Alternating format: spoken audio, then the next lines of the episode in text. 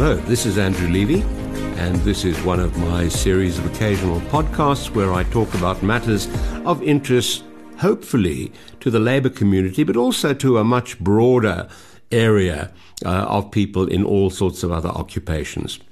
Today, I'm going to have uh, perhaps a little bit of a uh, I don't know, I don't want to say um, depressing or discouraging conversation, but I'm frequently asked, you know, if I'm on television or commenting or, or whatever the case may be, um, what do we need to do to deal with unemployment? How do we create jobs?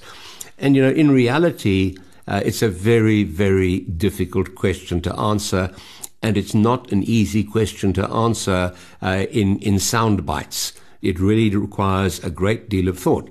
And in fact, I've been giving it a great deal of thought on and off, um, and I'm, I'm about to start writing and I'm going to uh, write a little paper which is going to be entitled Fixing South Africa's Broken Labour Market. I did one once before, about 12 or 13 years ago, and I'm happy to say that a lot of the things I put in there have taken place, albeit not as strongly as I would have liked, but nevertheless, um, they're there.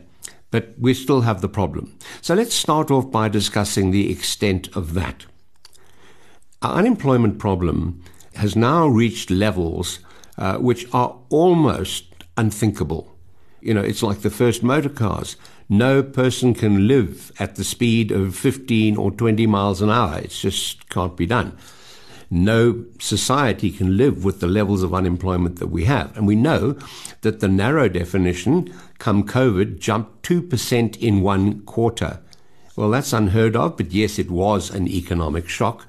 But more importantly, if we look at the broad definition as well as the narrow definition, and we add the two together, which is what we need to do to get some real idea of what unemployment is really like in South Africa, uh, we're actually looking at a figure of probably 65, 68, or even 70% right now. Now, that is just almost incomprehensible, particularly if you're a labor economist, to think of a society that has that level unemployment. And the question is, how do you turn it around?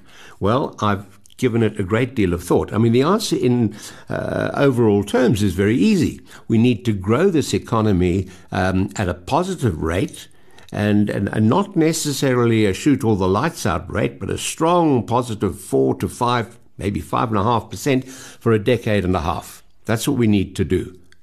But there is absolutely no prospect, no prospect whatsoever of that happening until we go through a program of radical labor market reform.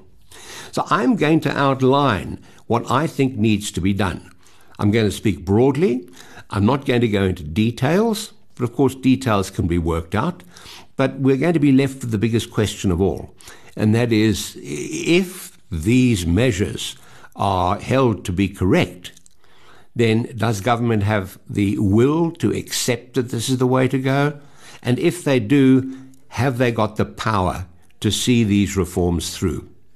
That's a question I can't answer. So let's turn to the radical labour market reform and my argument, my rationale, the wares I'm setting out in my stall, and I hope to send, sell to you, is that until such time as we reform our labour market, we are never going to get the growth which we need to deal with unemployment. That is the first comment.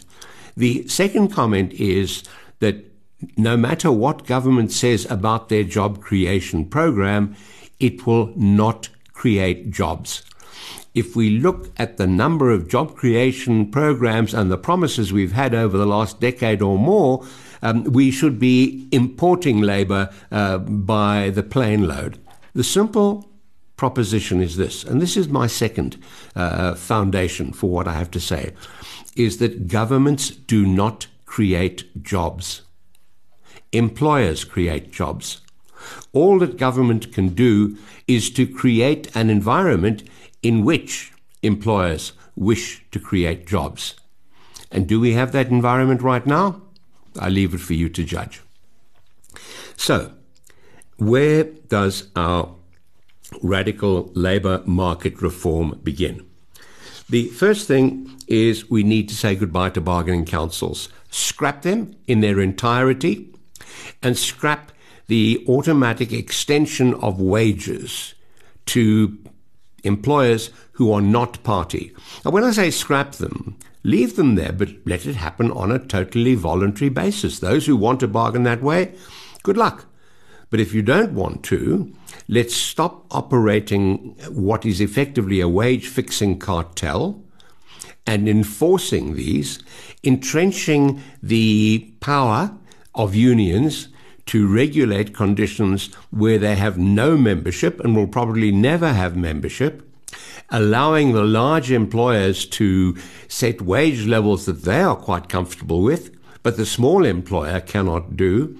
And then finally, stop harassing small employers, whom we all know are the ones who create jobs, with the huge number of standards and, and arcane and obscure uh, obligations that fall on an employer in terms of some of these agreements.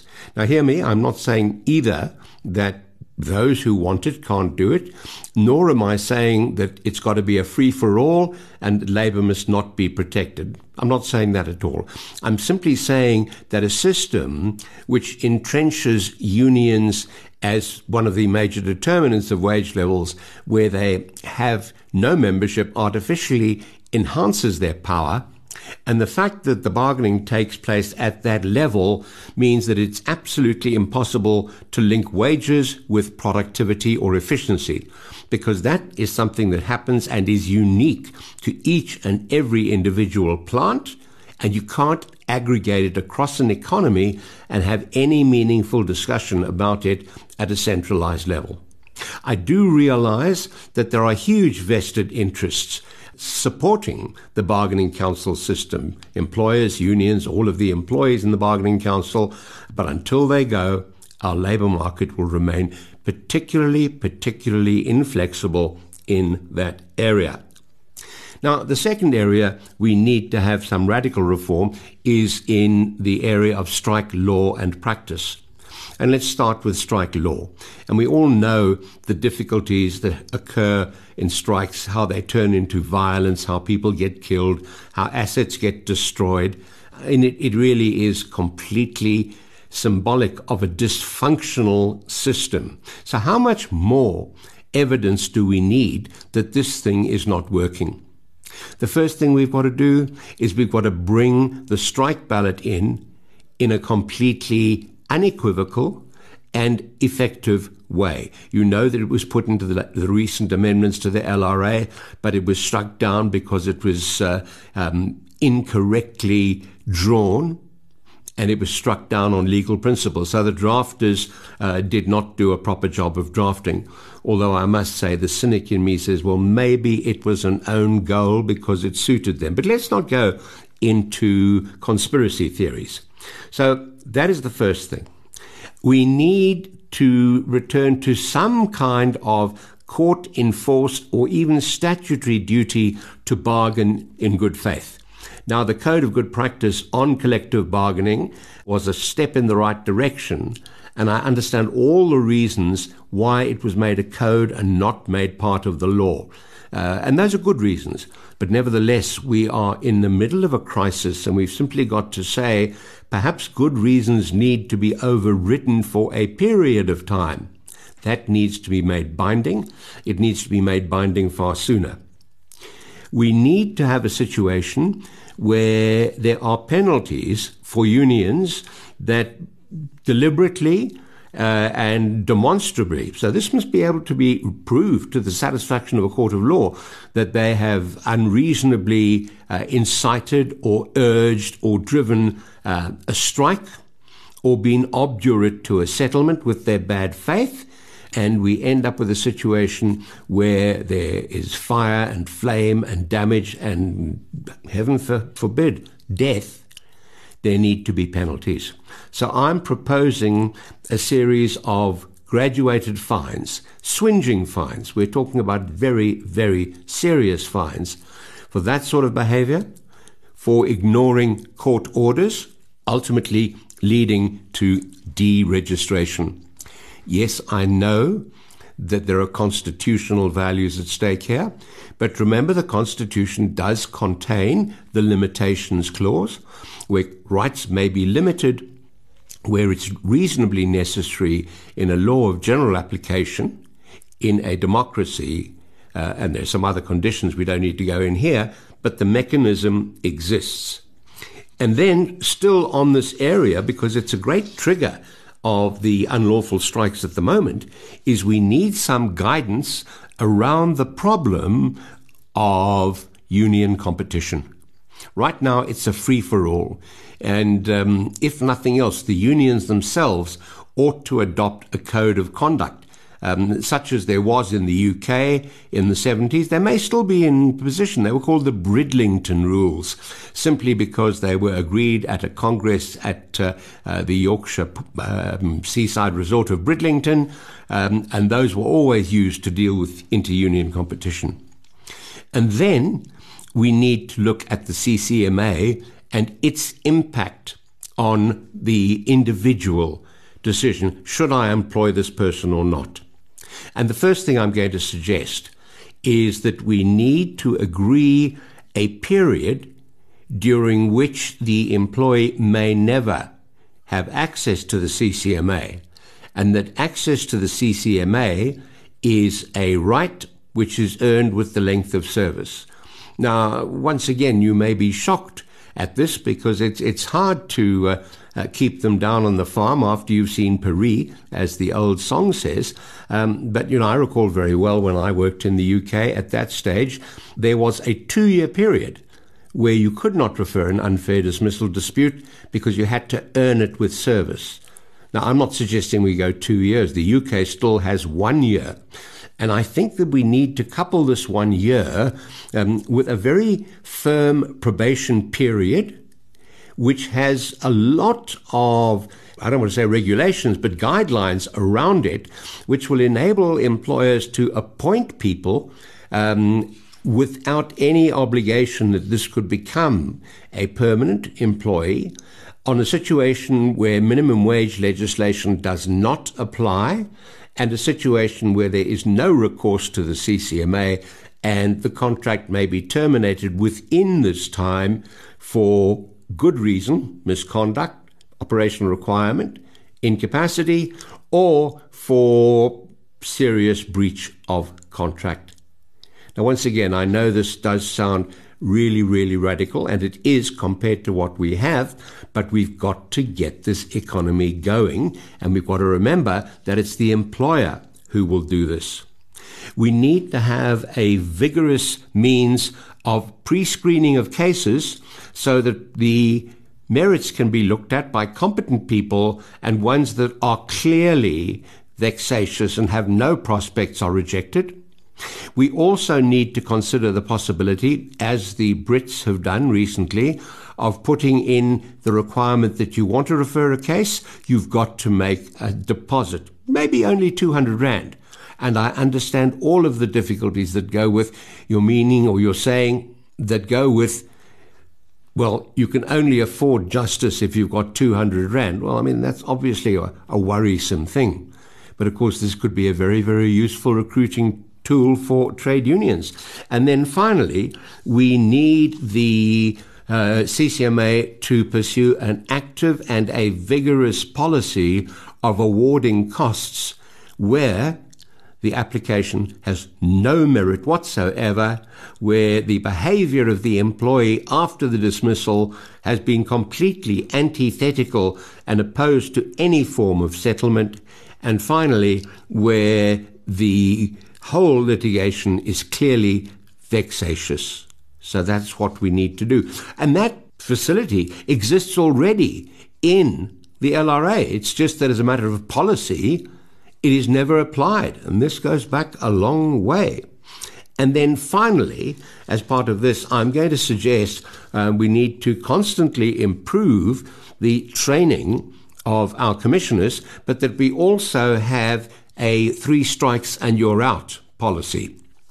Now, maybe it's four strikes and you're out, or any number you want.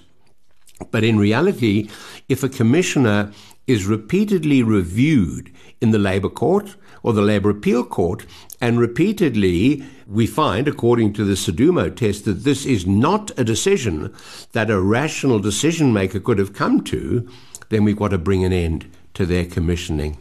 Now, once again, I know this is radical, but that's what we need because the situation we face is the door that will unlock growth, and it is only growth that will resolve unemployment.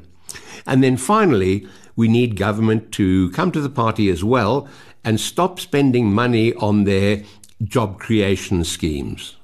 If you accept my proposition, you know that that will not deliver sustainable, secure jobs. Let them rather put this money, this expenditure, into tax abatements, tax easing, tax incentives for employers who create jobs. Because right now, there is no incentive whatsoever. So, those are the things we need to do. They really are, as I've said repeatedly, a far cry from where we are right now. But we've simply got to say, is this a disease which is curable without radical surgery? And in my view, no. Once it goes out of the hands of commentators like myself, um, it then becomes a political issue. Uh, will government ideologically accept the prescription? And will they implement and take the medicine? That is a question I cannot answer. So we'll have to wait and see. Thank you very much again for listening. I hope you found some food for thought in uh, today's podcast. And, and obviously, it is a subject of great concern to all of us. So, no doubt, we'll return to it time and time again. I just want to say thank you. This is Andrew Levy, and you can get hold of me uh, on my uh, uh email, andrew at andrewlevy.co.za, and uh, that's all lowercase, and the Andrew Levy is one word, A N D R E W. Levy is spelled L E V Y. Um, and of course, you should look at our website from time to time, uh, www.andrewlevy, because you will find that there are not only a, a large back number of uh, podcasts, which are all uh, up to date and of value, but also um, there's all sorts of other interesting information and outline of our services and, and what we do. And if you do need to speak to me urgently, well, send me a WhatsApp on 083 650 5001 uh, and I would not only love to hear to, from you, I'll always get back to you. So, thanks very much indeed. You've been listening to another production from Solid Gold Podcasts.